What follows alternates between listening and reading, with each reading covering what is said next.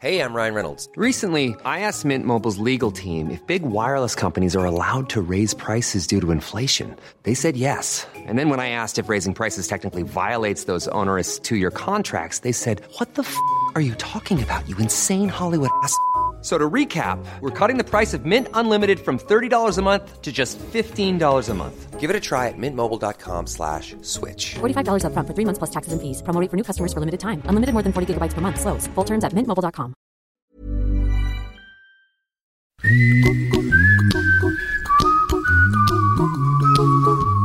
Strävan efter lycka är universell och jagas av oss alla, oavsett kön, ålder, kultur eller bakgrund. Vad lycka är och vad som väcker den skiljer sig förstås från person till person.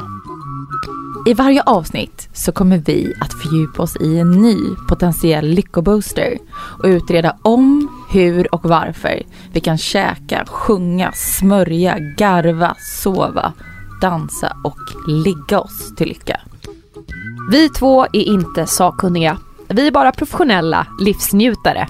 Men vi kommer att bjuda in experter inom varje ämne för att ställa både de dumma och de utvecklande frågorna. Så att vi tillsammans med er lyssnare kan skapa de bästa förutsättningarna för att fyllas av de glada hormonerna och bli lite lyckligare. Jag heter Marie Serneholt. Och jag heter Klara Hallenkreutz Fares och det är vi som är Lyckojägarna. You might want to sing it note for note, don't worry. Be happy. Jag skulle vilja säga att stress är en helt vidunderligt cool superkraft. Den utlöser flera magiska prestationshöjande egenskaper som liksom mobiliserar en jädrans massa krut och energi inom oss. Och den kan typ få oss att lyfta berg i stressade situationer. Kortisol, adrenalin, noradrenalin utsöndras från binjurarna och pumpas ut i blodomloppet. Vi blir mindre känsliga för smärta för att bättre stå emot det där aggressiva lejonet. Blodet koaguleras fortare eh, om vi skulle bli skadade. Sexlust och hunger minskar för det finns ju verkligen ingen jäkla tid att föröka sig och käka när vi ska boxas mot ett vilddjur. Och vår syn blir skarpare. Muskler spänns, svettproduktionen ökar för att få ett fastare grepp och kyla ner kroppen när vi kutar från lejonet. Problemet är att dessa reaktioner är ju lite mer lämpliga när vi jagas av ett rovdjur än de moderna situationer vi finner pressande idag. Det skiter dock hjärnan i, utan samma reaktion som grottmänniskan hade utlöses hos oss när vi egentligen sitter framför våran trygga dator och jobbar för en deadline eller något sånt där spännande.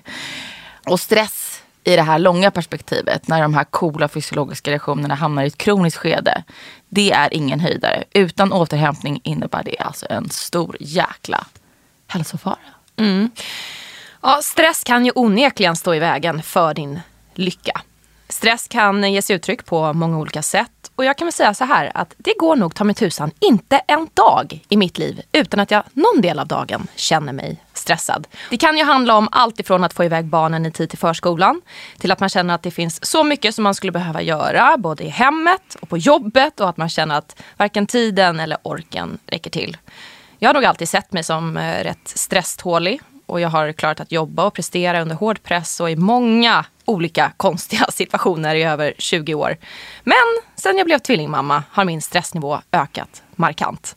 Jag är en prestationsmänniska och har ett rätt stort, min sambo skulle nog i och för sig säga stort, kontrollbehov. och det är en kombination som inte alltid är till ens fördel när man är småbarnsmamma. Chansen till återhämtning är i alla fall betydligt svårare att få till idag, om man säger så. Men hur ska man då tänka när de här stresskänslorna knackar på och kan man undvika dem helt? Det hade ju varit förbaskat skönt. Det ska vi ta reda på idag. Det ska bli så spännande. Alltså när du sa, räknade upp dina stressfaktorer i livet så trodde jag lätt att jag skulle komma in där som en punkt. ja, alltså eh, du har ju en förmåga att utlösa små stresskänslor inom mig ibland. Och faktiskt ett helt nytt ansiktsuttryck eh, hos dig. Ett stresspåslag där din ögonbryn börjar rycka hysteriskt. Nej, det var faktiskt ögat. Locken, ögonlocken, exakt. Ja, jag fick nervryck i ögat. För du var otroligt sent till flygplatsen för många år sedan när vi skulle resa iväg. Exakt, kom rullandes med mitt, inte handbagage utan borde vara ett incheckat bagage en kvart innan planet skulle Och tänkte, det här löser sig. Och det gjorde det. det gjorde det. För det är Klara Hallenkrids Fares vi har att göra med. Men det är en helt annan historia. Ja, men det här ska bli super, super spännande. Vi eh, har bjudit in en expert som jag tycker faktiskt att vi tar in på en gång. Det gör vi. Bums.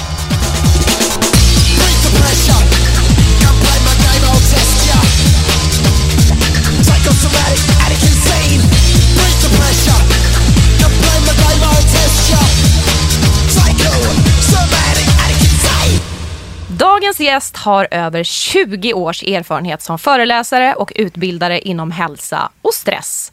Han har dessutom skrivit boken Stress Exit och är onekligen expert inom det här ämnet. Varmt välkommen hit säger vi till The Stress Exit Man, Jan Tern. Tusen tack, jätteroligt att få vara med er här.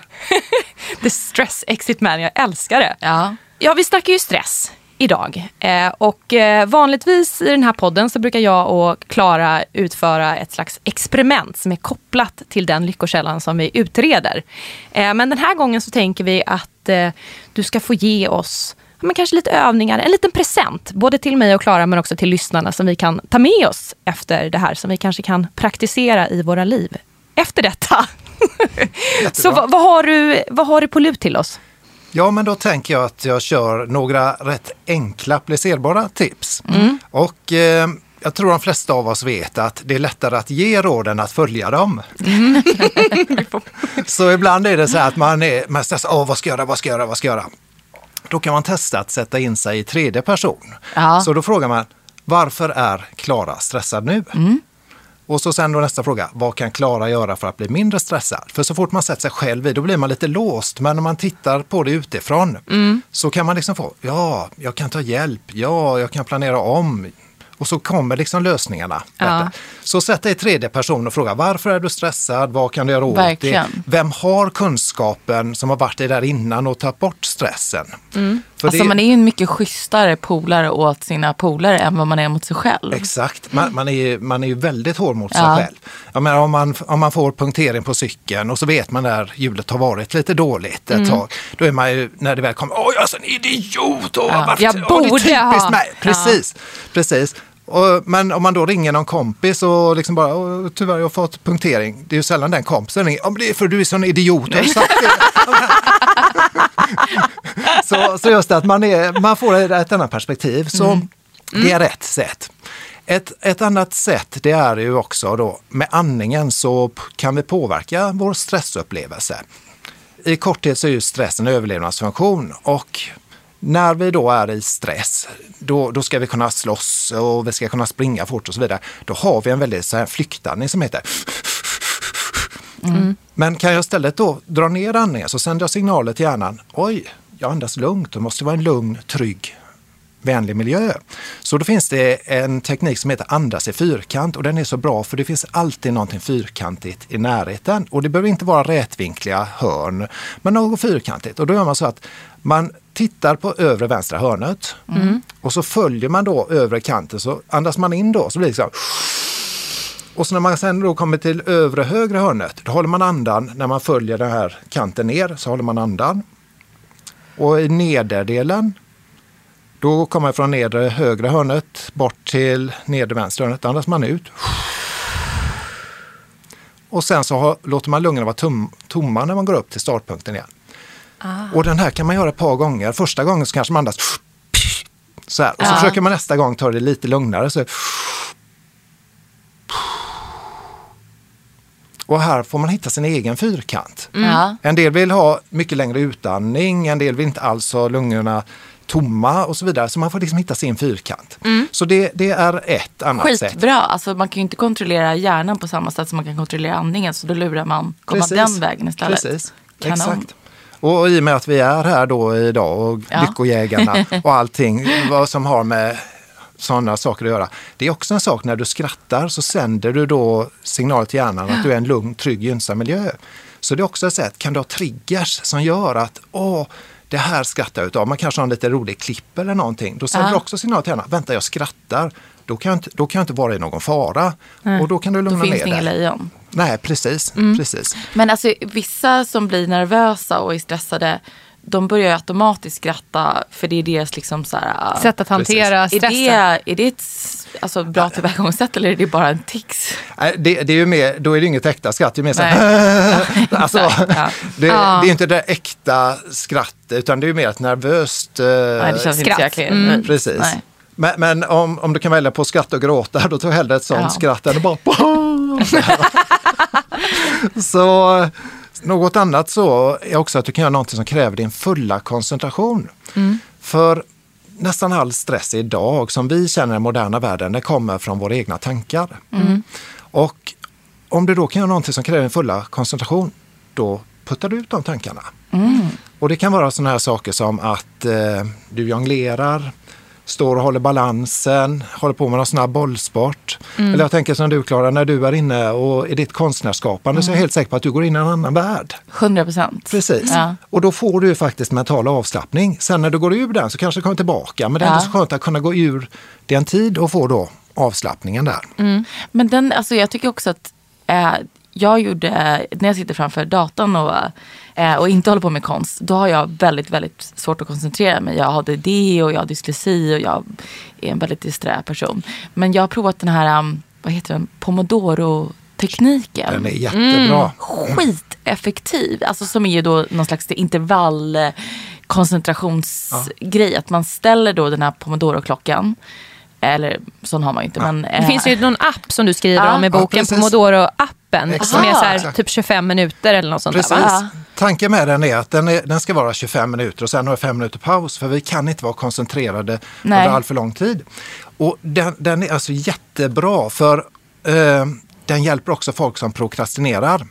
Exakt. För, för det är så här, åh, Det- det- ja, jag vet inte vad jag ska göra och så, och så skjuter man bara upp det. Exakt. Någon notis dyker upp som man kan ta tag i istället. Precis, eller liksom, precis. Det är, ju, äh, Det men, blir lite för obekvämt att ta Ja. tag i det där lite jobbiga. Så man Exakt. sticker huvudet i sanden istället. Verkligen. När man ska packa väskan för en resa så Hittar man stä- alltid någonting trevligare städa på vägen. hela lägenheten istället. Ja. Liksom. Ja. Precis, och, och då kan man utnyttja den för att Ofta är det så här folk kanske sitter och väntar på motivation, jag är inte motiverad att göra det. Men hur ofta funkar det? Alltså kommer motivationen bara sliter tag i oss? Nej men det gör ju inte det. Nej. Men då är 25 minuter så bra för då kan jag ibland vara så här, nej det vill jag inte göra. Men vänta Jan, 25 minuter kan du väl göra? "Eh, ja, det kan jag göra. Så då, och då kommer jag igång och det är liksom det viktigaste. För sen vet jag att 25 minuter är en väldigt hanterbar period. Efter 25 minuter, då behöver jag inte göra det mer. Ska man göra liksom en liten checklista med prioriteringar? Så här, nu ska jag göra det här i liksom 25 minuter och bet, Ja. beta av. Och, och den handlar också om att du ska göra en sak i taget. Ja.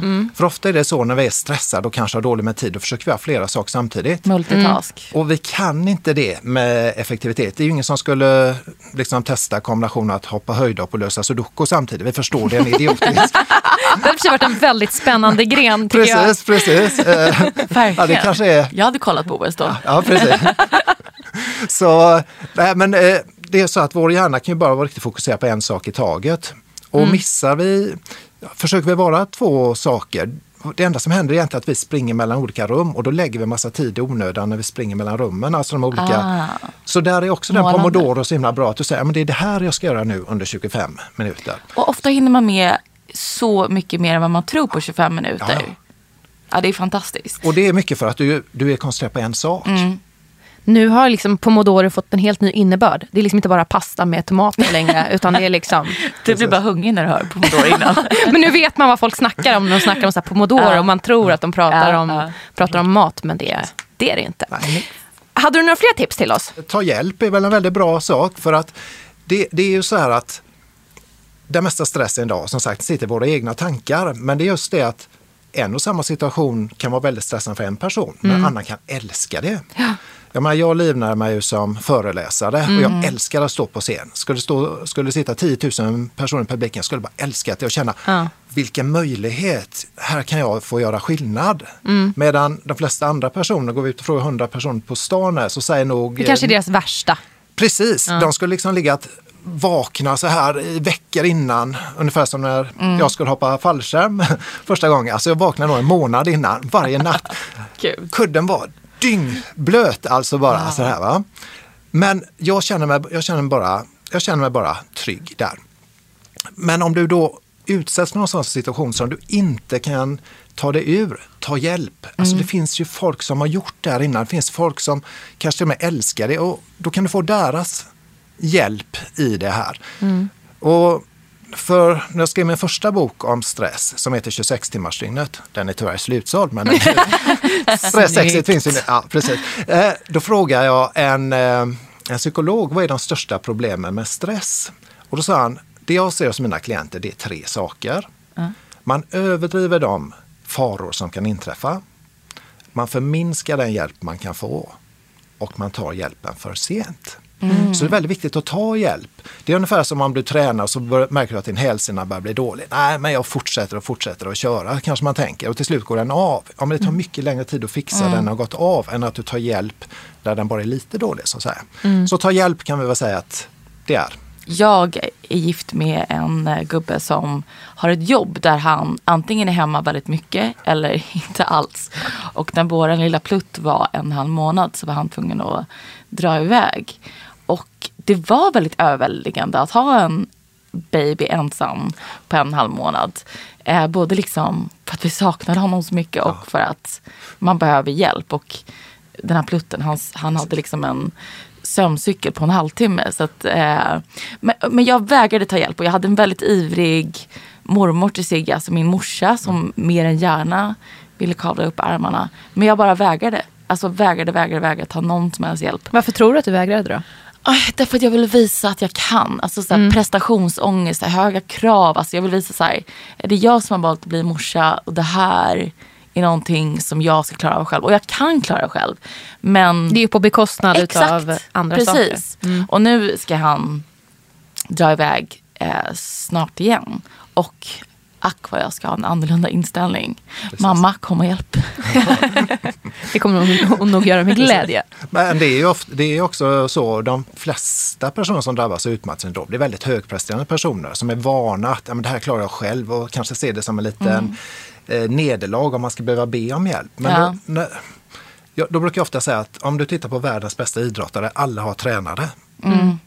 Och det är ju inte för att de är dåliga, det är för att de vill bli bättre för de ser att här kan jag få hjälp.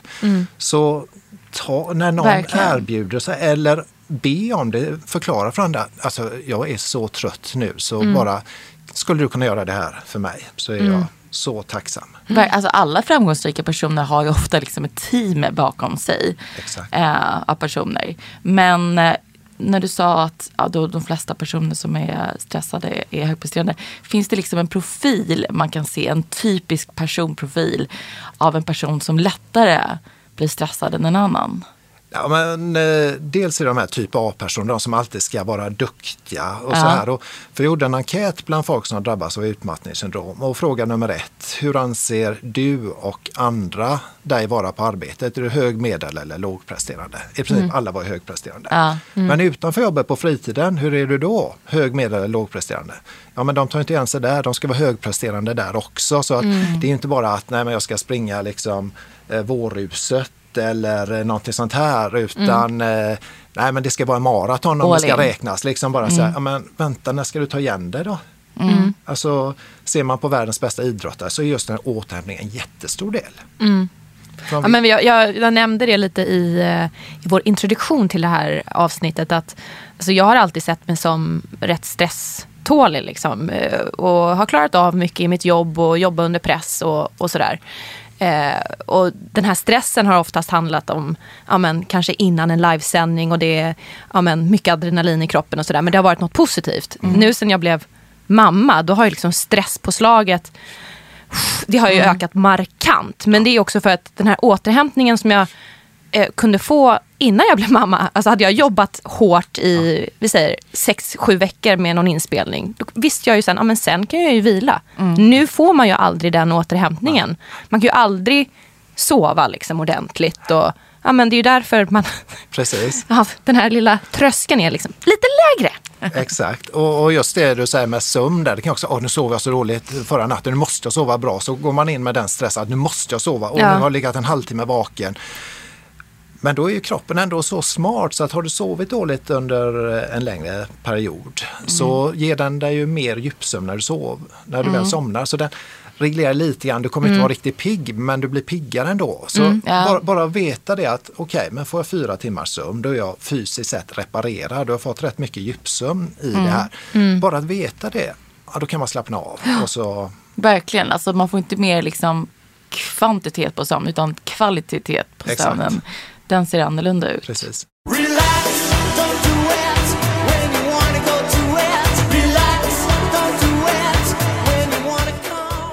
Innan vi träffade dig här så bad du oss om att försöka hitta ett annat ord för stress. Om vi nu inte fick använda ordet stress, vad Exakt. skulle vi använda för ord då? Eh, jag funderade lite, det har väl du gjort också Klara? Va? Ja, Eh, alltså de första orden som dök upp för mig, alltså det handlar ju helt klart om situationen. ja, Eh, sådär. Alltså, om jag bara tar typ eh, på morgonen när barnen ska iväg till förskolan. Ja, men då, då kan det ju vara att man är irriterad. Liksom.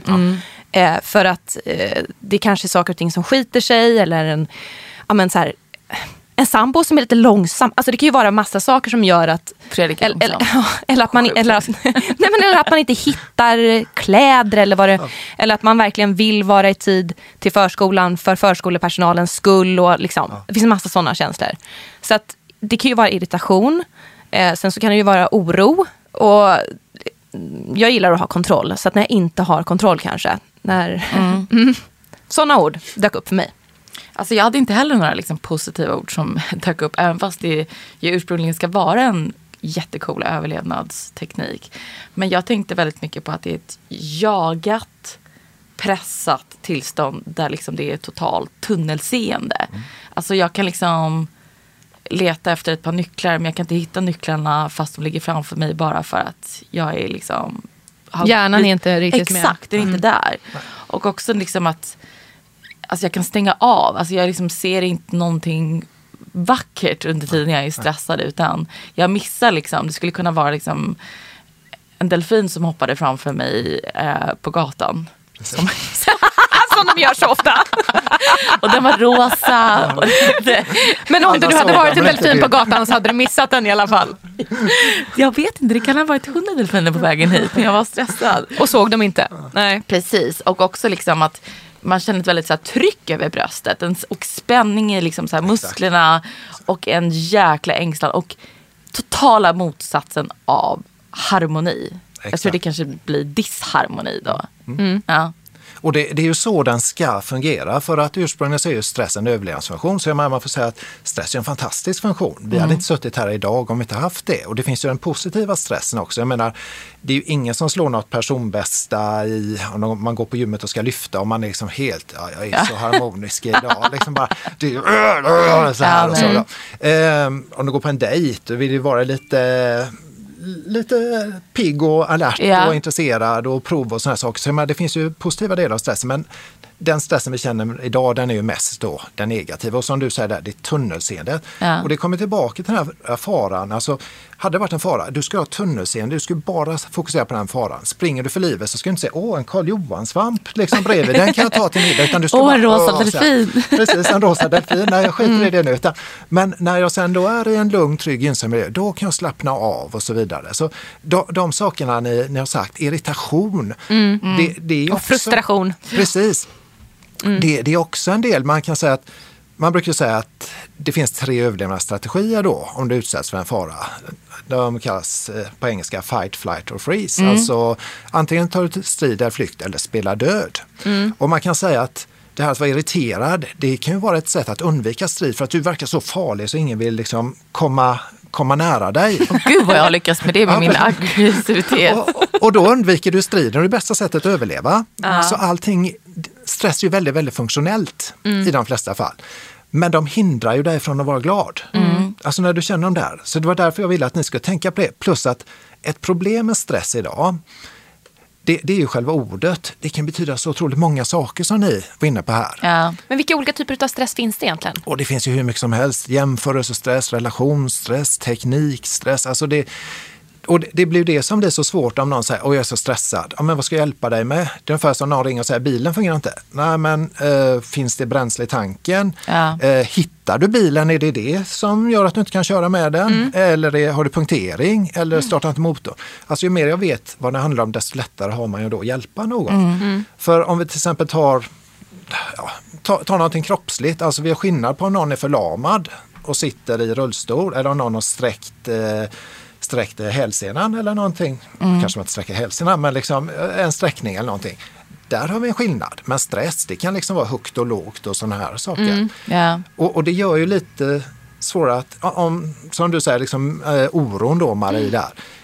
Du, du har lättare att få hjälp om du söker på hur minskar man sin oro.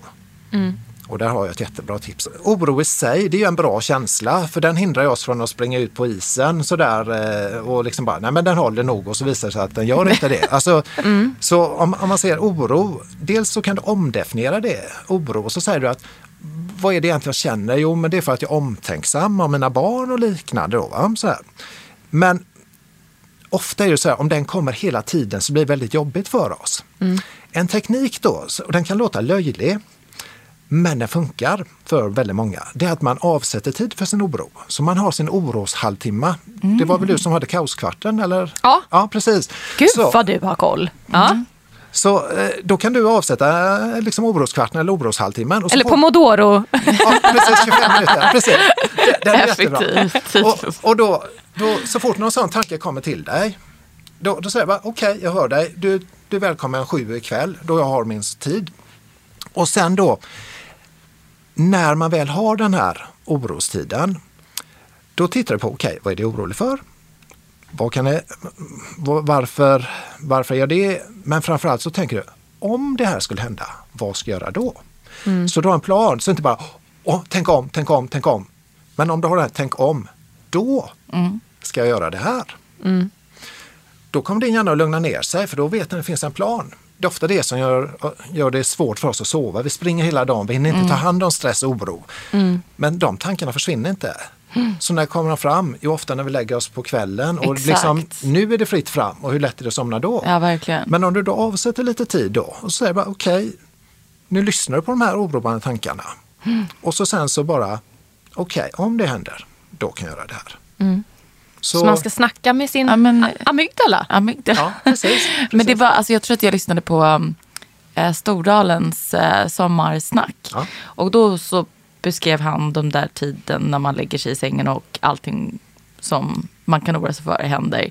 Som så här vargtimmarna. Precis. Och det tyckte jag var väldigt målande. Och eh, jag har väldigt mycket sådana vargtimmar. Mm. Och då så ibland skriver jag sådana här checklistor istället. Och då har man i alla fall ja, på något sätt en, lite av en plan att Men också på något sätt kanske ehm, sätta ord på, Ja. på, på känslorna tror jag lite också. För att Verkligen. annars är det ju att de här tankarna bara flyger runt. Det är liksom, ja, de Nej, är men lite precis, du var inne på alltså, att det här med olika slags eh, stressfaktorer. Alltså, viss stress går liksom mer att ta på och så här, se anledning till men gud, jag stressad för att jag faktiskt hade lite tid.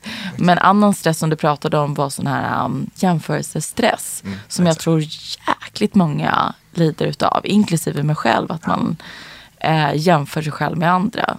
Och det, det känns ju som att den måste ju ha ökat markant eh, senaste åren och framförallt kanske unga tjejer. Exakt. Alltså det är ytterst sällan jag lägger ut så här eh, på Facebook. Ja, det var en rätt bärs dag idag och jag gjorde ingenting och så brände jag liksom maten lite grann. Det, det är inte så ofta jag lägger ut sånt. Jag har faktiskt gjort det en dag. Jag tycker det var en väldigt härlig Ja, uppdatering. jag gjorde det en gång bara. Idag var det en jävligt beige dag. Ja, precis.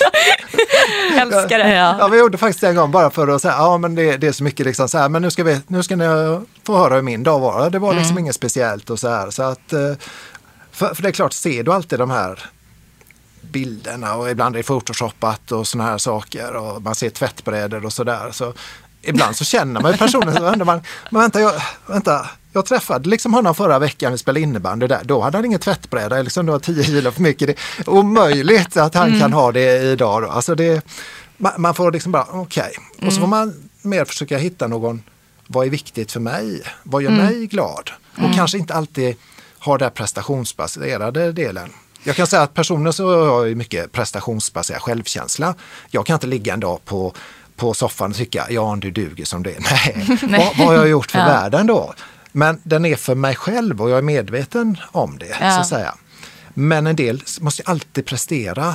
Mm. Försök att hitta saker där prestation inte betyder någonting.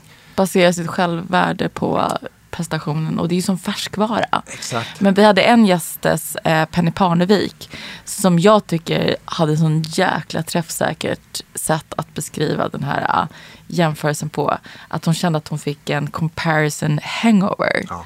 Och att liksom så här, varje gång hon då började jämföra sig själv eh, med någon annan på ett och annat sätt så bara sa hon till sig själv bara stop it, you're giving yourself a comparison hangover. Så det tycker jag är skitbra. Verkligen.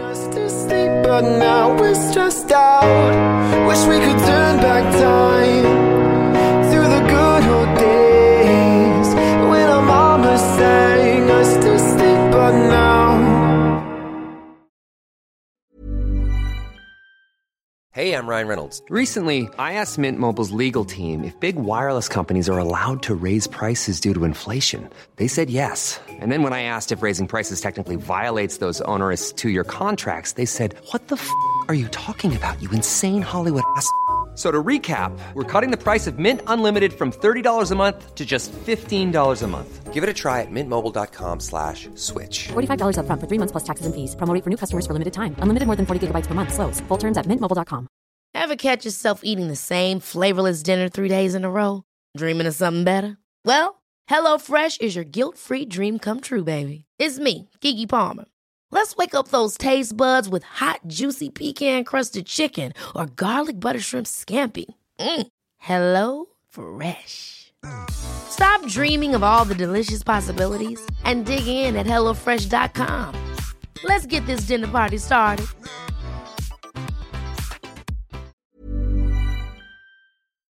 Hur kommer det sig att vissa är mer stresståliga än andra? Är det genetiskt liksom? Eller? En hel del är genetiskt. Eh, sen är det också, alltså vi, vi är en flock, vi, vi är flockdjur och vad har du runt dig? Är du en tillåtande, vänlig miljö?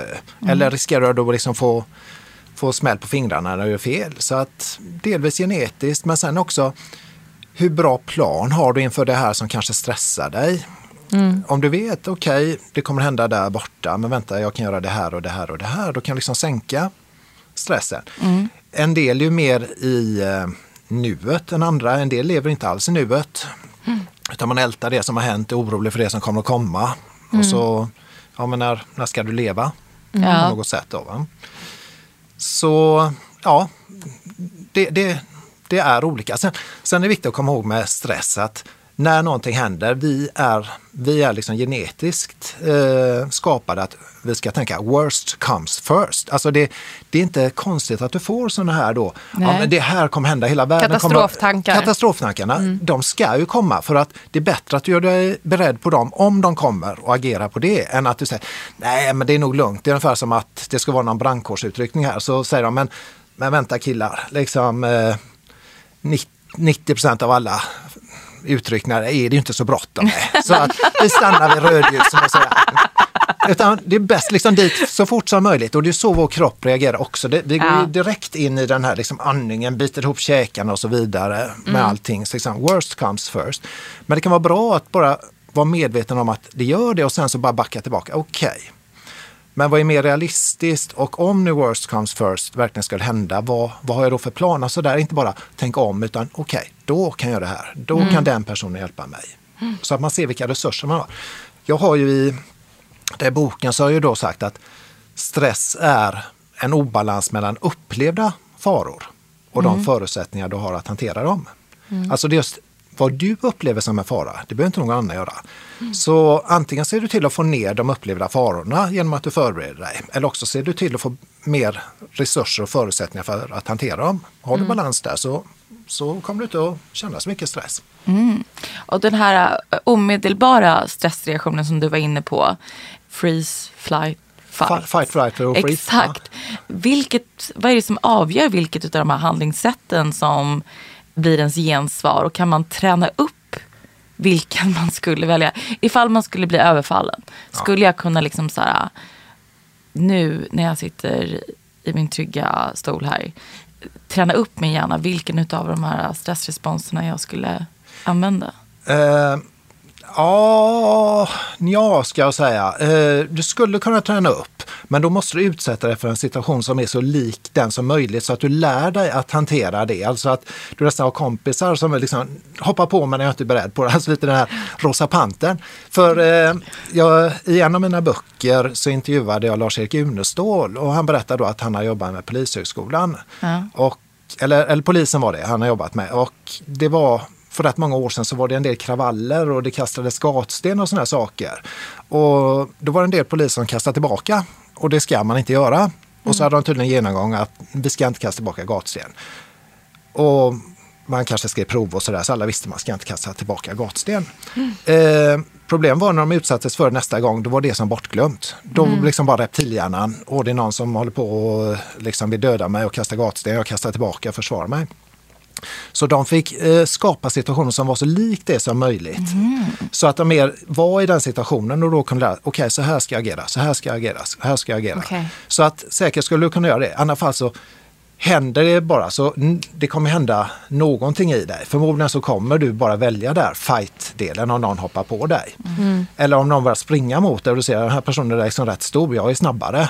Då kommer du nog ta flight och sticker du inte fram och liksom försöker nita personen utan du ser, ah, drar jag nu järnet så kommer Men folk har ju verkligen olika sätt att reagera på saker Ja, ja. och ting. Så att, så här, är, Verkligen. är det eh, ja, någon typ av katastrof som sker, vi säger någon bomb eller något sånt där. Då finns det ju de som så här blir väldigt handlingskraftiga och tänker klart liksom, hur de ska agera. Och vissa, hjärnan bara skenar iväg och liksom man Ja. tänker inte Blir alls. Liksom. också. Som den där filmen Turism.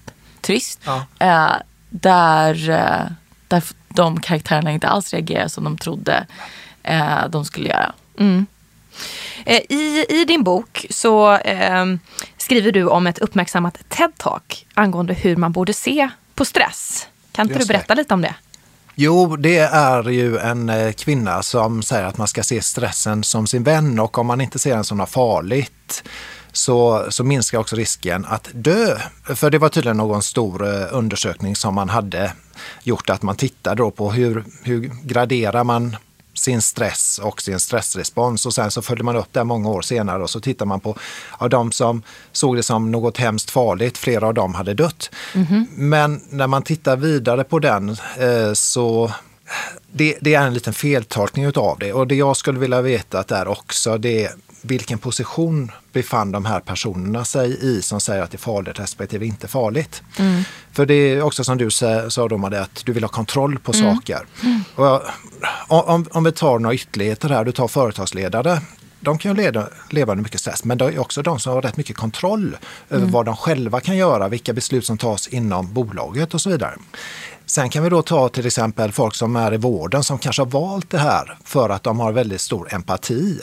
Och sen så är det politiska beslut som gör att de hinner inte sitta där med någon kanske orolig gammal person som inte har eh, besökare. Och då känner de liksom en inre konflikt där. Så att det, det, jag, jag skulle vilja veta vilka sa att ja, men stressen är bara bra för mig och vilka skulle mer känna sig maktlösa. Så att jag, jag tyckte att den fick lite fel att se bara stressen som någonting bra så är det inget farligt. Nej, för den kan ju, stress kan ju vara oerhört farligt om eh, den Absolut. blir långvarig och man ut, eh, eller att det slutar med att man får utmattningssyndrom. Precis. Vad är egentligen signalerna för det? Eh, den första är ju sömn, sömnproblem. Sen är det sådana saker, du kanske glömmer av saker. Du, du springer in i ett rum och så plötsligt står du där. Varför, varför gick jag in här? Det- Klara tittar på mig Men nu. alltså, det det- det bara kändes så här. Det är det enda jag gör. mig. Jag måste lägga in mig på en Jag- gång. Nej, jag tror det är mer en personlighetsgrej. Personlighetsdrag. 100 procent. Sen, sen kan det vara att eh, man, känner, man känner mindre glädje, man vill inte träffa folk. Eh, Ja. eh, du, du märker att du är mer bitsk. Eh, men Också som ni pratade liksom om tunnelseende, alltså de här lite, man blir personlighetsförändrad helt enkelt till det sämre kan vi väl ofta säga. För det som, som, eh, som du var inne på där Maria, att det är den långvariga stressen som är farligt. När, när jag skrev där min första bok, den skrev jag tillsammans med en psykolog som heter Hans Blücher. Och det var när jag jobbade med friskvård på Volvo-koncernen och han jobbade på, på Volvos eh, företagshälsovård. Då. Så satt vi och pratade så sa han, om du vet hur många som kommer till mig som skrattar sig in i väggen. Alltså när man tycker ja, men det, är bara, det är bara kul, alltså det är den positiva stressen. Men även om den är långvarig så är den farlig. Vilket Så- bra uttryck, skrattas in i väggen. Ja, precis. Att man är Inte medveten om det. på, ja. Att man inte hamnar i honungsfällan. Åh, men liksom, nu är jag i smöret och liksom bara så här. dra till sig allting. Eh, källan till stress, kommer den främst från krav eh, som andra ställer på oss utifrån eller är det kraven inom oss som vi ställer på oss själva? Jag hade faktiskt den frågan i den här enkäten bland folk som drabbas av utmattningssyndrom. Där jag ställde frågan, vad var anledningen till att du blev drabbad? Var det att eh, du var en orimlig arbetssituation eller att du hade högre krav på dig själv än vad uppgiften krävde? Och då sa hälften att nej, jag hade faktiskt högre krav på mig själv än vad uppgiften krävde. Att good enough är inte good enough för mig, för jag måste alltid prestera. Så att vi är olika som individer. Så enligt den, och det var 150 personer som svarade på det, så det, vi kan inte säga att det är en exakt sanning, men det är ändå 150 personer som hade den här upplevelsen, att hälften sa nej, jag har högre krav på mig själv. Hur kommer det sig om man nu har eh, en gång utsatts för utmattningssyndrom eller gått in i väggen att den tröskeln blir lägre för varje gång? Om det, man, ja. Hur Ja. kommer det sig? Det är väl så att du är mer vaksam på, på de här signalerna. "Ah, Nu, nu, nu är jag där igen och, och så drar tyvärr det här negativa igång. Okej. Eh, jag, jag hörde om en eh, studie där har tittat på hur snabbt drar folk bort sina händer när man, det var en platta. Ja, en varm platta typ, vid- Vid vilken temperatur drar man bort det? Och folk som då gjorde första gången, jag minns inte exakt, men jag för mig att det var så att första gången när jag gjorde testet, då drog du bort den vid 45 grader. Hade du gjort det så drog du bort den vid 42. Och när man testar tredje gången, alltså man blir mer uppmärksam på de här varningssignalerna. Sen en annan sak är att många tyvärr hamnar i samma fotspår igen. Ja. Man måste lära sig av misstagen. Och det är få för att kunna lära sig av andras misstag. Man måste göra dem själv men man måste också lära sig att nej men vänta nu är jag på väg in i den här eh, gamla fällan igen. Att jag ska vara den här duktiga personen som alltid ställer upp. Och jag menar inte att vi inte ska ställa upp. Men vi måste också liksom ha tid till oss själva så att när vi ställer upp att vi gör det på ett bra sätt. Går det att undvika stress?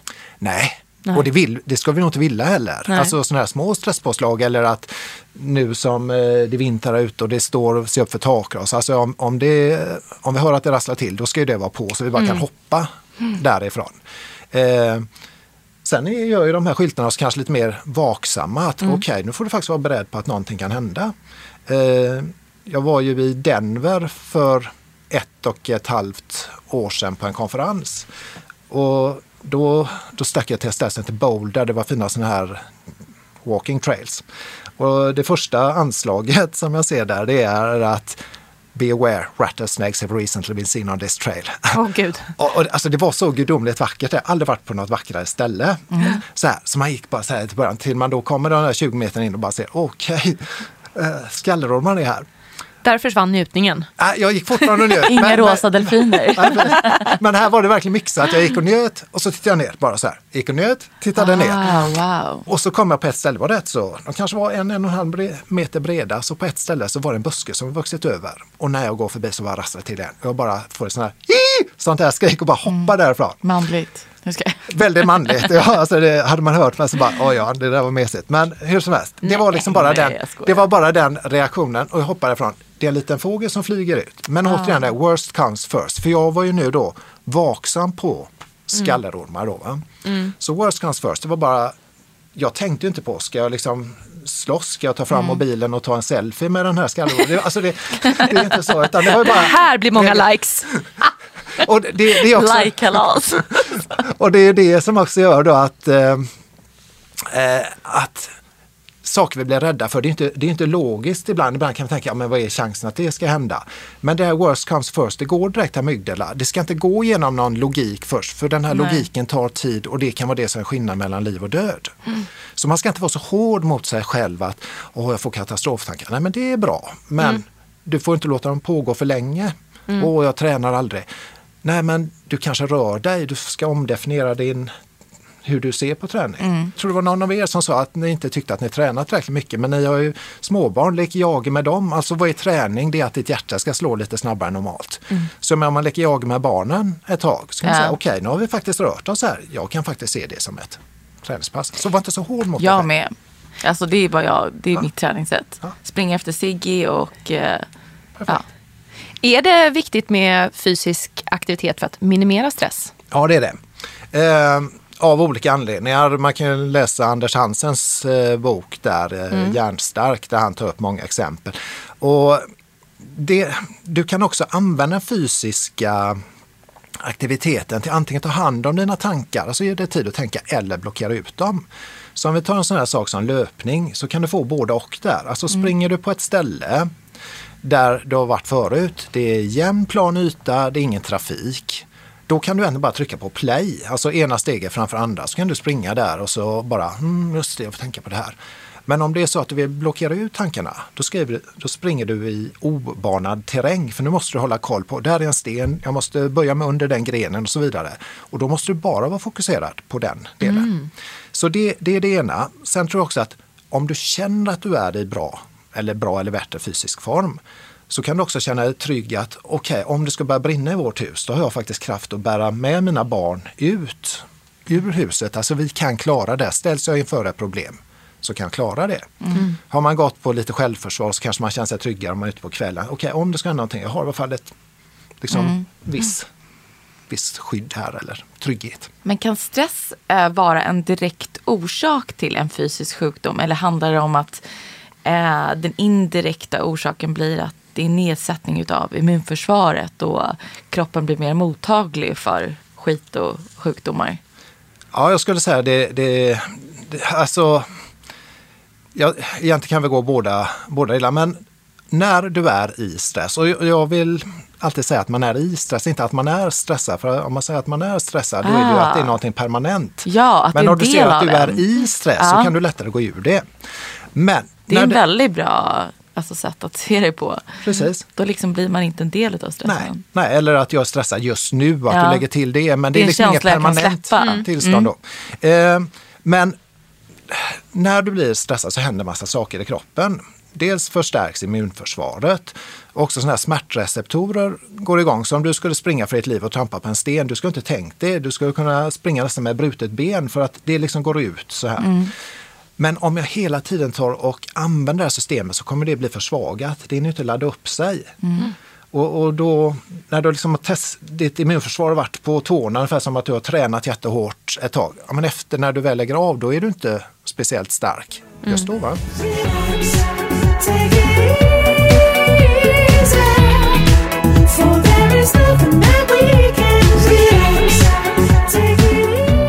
Man blir ju ofta typ sjuk eh, när man har semester. Alltså när man har jobbat och, och sådär. Men då kan man hålla sig frisk. Men så fort kroppen slappnar av. Känns ju som en klassiker. Visst är det jobbigt? Och, men det, Oj, det, ja, extremt typiskt. Så olägligt. Ja. Men, men det är väldigt logiskt samma sak. Det, jag brukar göra en liknelse med att du, om du tittar på något eh, långlopp, eh, skidor eller maraton eller någonting så här, så är det inte ovanligt att personer när de väl går över mållinjen, att de bara ramlar ihop och är helt still. Men jag menar om vi hade varit där och så flyttat fram mållinjen 50 meter så hade de inte ramlat 30 meter innan.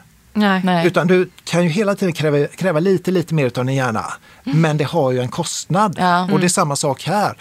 Ditt immunförsvar det håller emot för nej, men jag måste klara av den här deadlinen, den där inspelningen, den där vernissagen. Jag måste, jag måste, jag måste. Och ditt immunförsvar det hjälper till. Men till slut är det ju då när du väl slappnar av så då finns det ingenting kvar utan då är du väldigt lätt och kanske migränen kommer eller förkylningen eller influensan eller vad det är.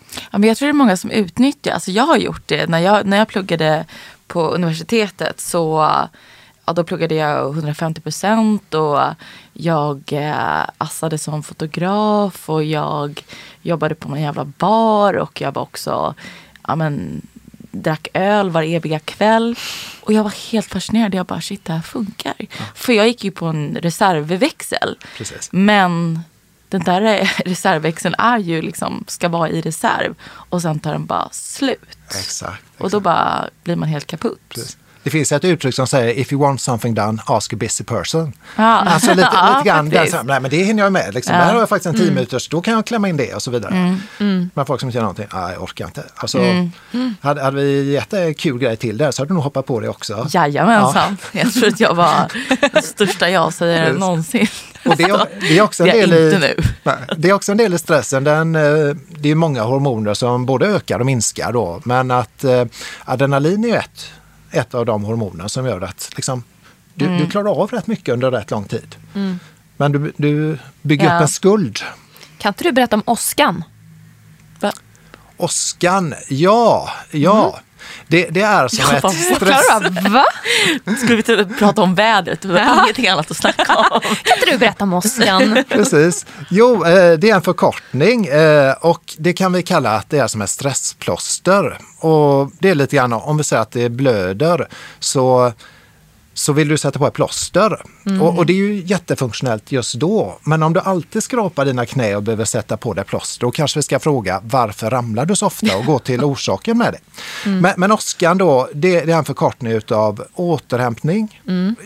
Jag, jag ska ge er ett par tips nu när vi ändå pratar om, om återhämtning här. Ja, Eh, ett var ju det som ni fick innan där om att ta hand om din oro, skapa en om då-plan. Men jag tror de flesta av oss har nog också legat någon gång i sängen och, och inte hittat någon bekväm ställning. Man bara liksom går fram och tillbaka, åh jag måste somna och sådär. Då kan man göra trixet. Ja, min son och jag har kört en del när han var liten så han inte kunde sova. Då körde vi trixet och jag, jag har faktiskt kört det fortfarande så här. Då lägger man sig på ett kallt, hårt golv. Ligger där med så lite som möjligt på sig i en tio minuter. Hur känns sängen sen när man går upp? Den är ju gudomligt skön sådär och då slappnar man av. Oj! Ja, Verkligen. Det det där är ett supertips! Ja. Alltså vi bilade från fjällen nyligen och det liksom fanns ingen bekväm ställning att sova i. Eh, och sen så när jag kommer hem och sängen, det, liksom, det verkligen blir en helt annan bild av sängen. Ja, jag, jag köper det där, 100%. Mm, Precis, Bra. precis. Trixet alltså. trixet. Och, och sen eh, kan man också säga liksom lite grann hjälpmedel. Eh, jag är mycket ute och föreläser. Eller ja, det var innan corona. Så, sådär, så var jag jättemycket ute och föreläser. Och jag är otroligt morgonpigg. Men ändå när jag låg på hotell och bara hade mobilen då som väckning och jag kanske skulle ha en morgonföreläsning, frukostföreläsning. Alltså jag vaknar så många gånger på en natt så jag bara att Ja, jag försov mig. Nej, klockan är bara tre. Det där är ju en klassiker alltså. Åh, klockan halv fem. Alltså sådär. Eh, så då gick jag och köpte sån här bara lite reseväckare för 79 spänn. För då visste jag att risken att jag ska försova mig, risken att mobilen inte ska fungera och risken att inte reseväckaruret ska fungera, det är noll. Lika Och då- troligt som att det kunde finns rosa av. delfiner på vägen. Precis, precis. Och då blev jag så mycket eh, lugnare. sådär. Ja. Så, så Oskan, eh, det var året återhämtning eh, där sömn är viktigast. Men även att du tar små pauser. Eh, och det kan andas i fyrkant som vi pratade om initialt vara. S står för eh, skratt. Och eh, alltså när du skrattar så sänder du signal till hjärnan. Du jag är en lugn, trygg, gynnsam miljö. Här finns det inga faror. Du Lurar inte... hjärnan lite. Precis, precis.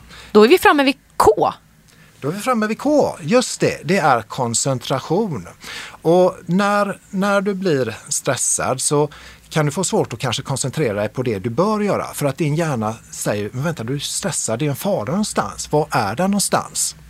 Och då kan den här pomodoro-tekniken hjälpa dig att du faktiskt säger, okej, under 25 minuter så ska jag göra en sak Fokus på en grej. fokus på en grej. För, för vi är ju lite grann så här, speciellt om vi är väldigt stressade och, och om, om det kommer någon bredvid oss, då, då är vi liksom genetiskt eh, skapade att vi måste se det. Är det en fara eller chans till fortplantning? Alltså rent... Åh jäklar! Det är bara de alternativen som finns. ja, lite svart eller vitt så. Men- Nu kan det bli fortplantning! Ja, precis. Så, eh, nej, så, så, och då kan det vara svårt att koncentrera. Då, då får man ta lite sån här hjälp och kan den pomodoro-delen vara en del. Så då är vi OSK. A står för andning. Och vi pratade om den här andas i fyrkant eh, tidigare, så den kan ju både gå in som liksom återhämtning men också att andningen. Där, jag hade faktiskt en eh, föreläsning då en kvinna kom fram efteråt och sa Jan, vilken bra föreläsning och du, jag ska ge ett tips till dig. Då hade hon haft högt blodtryck och så hade hon använt sig av en eh, yogaandning då man håller för bara, bara höger näsborre och så andas in genom vänster. Och så sa hon, hon gör det då 15 minuter två gånger per dag och hon behöver inte ta eh, medicin mot högt blodtryck innan. Va? Nej, det var jättebra. Och så fick jag migrän en gång. Jag har inte migrän speciellt ofta, kanske en gång om året. Normalt. Eh, sådär. Och så kom jag ihåg då när jag fick det att jag har läst att migrän det, det är när du får kramp i blodkärl i huvudet. Och så tänkte jag då, men det hon sa, lägre blodtryck, kan detta stämma? Så jag lägger mig ner och andas då bara, håller för höger näsborre. Så bara. Och så 15 minuter och sen har jag försvunnit. Är det sant? Det är sant. Och sen hände det faktiskt tre veckor efteråt. Återigen tänkte jag, okej. Och på något sätt så kände jag ett lugn nu, för det hade funkat en gång. Detta kan funka igen. Bort efter 15 minuter. Sen är det så här, om, om man har haft migrän så vet man att man kan vara lite, sådär, lite ruggig eller sådär. Va? Så man är inte så här, Åh, ja, nu är det dags för nästa maraton. Utan, men, men liksom alla de här synrubbningarna, domningarna, eh, illamåendet försvann på en kvart. Wow. Så, att man, så jag brukar då hålla för liksom hö, höger näsborre, andas in genom vänster och så brukar jag avsluta med att jag bara andas ut genom munnen och släpper käkarna. Så liksom det, Wow! så den är jättebra. Och den, och den kan man köra bara någon minut också så du får ändå en effekt sådär. va? Eh, och ämnet det är naturen. Eh, det finns någonting som heter Shun, Shunrikoyo eller min japanska är inte den bästa. Man kanske inte är den heller. Så ni, vi, vi säger, vi Det säger att den det heter lät så. jättebra. Ja, precis. Den är Klara är dock flytande så jag vet inte. Ja. Washabi. Soja. Och det, det, det är, man kallar det för skogsbad. Eh, och det kom från en tid då det var många unga japaner som faktiskt eh, avled. Och så tittar man, alltså fysiskt sett var det inget fel på dem. Men man tittar hur har deras liv varit? De har tillbringat i princip all vaken tid på jobbet.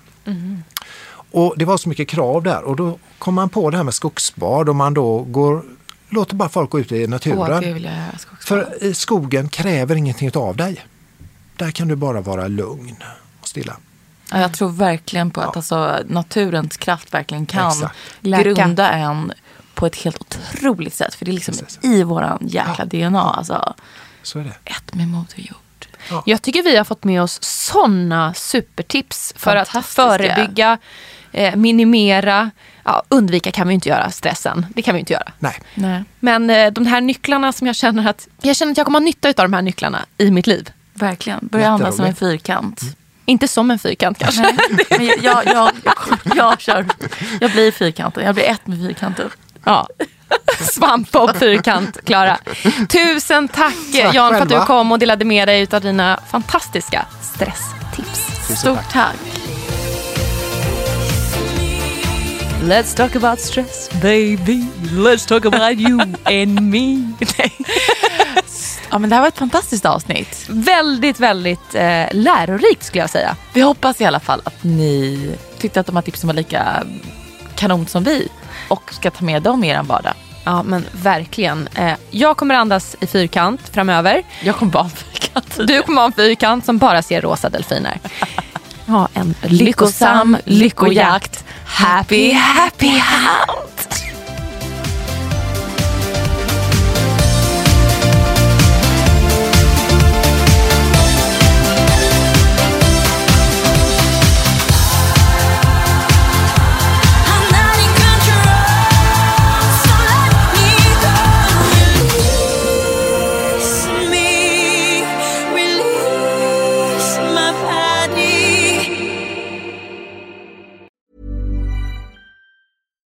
It's Paige DeSorbo from Giggly Squad. High quality fashion without the price tag. Say hello to Quince.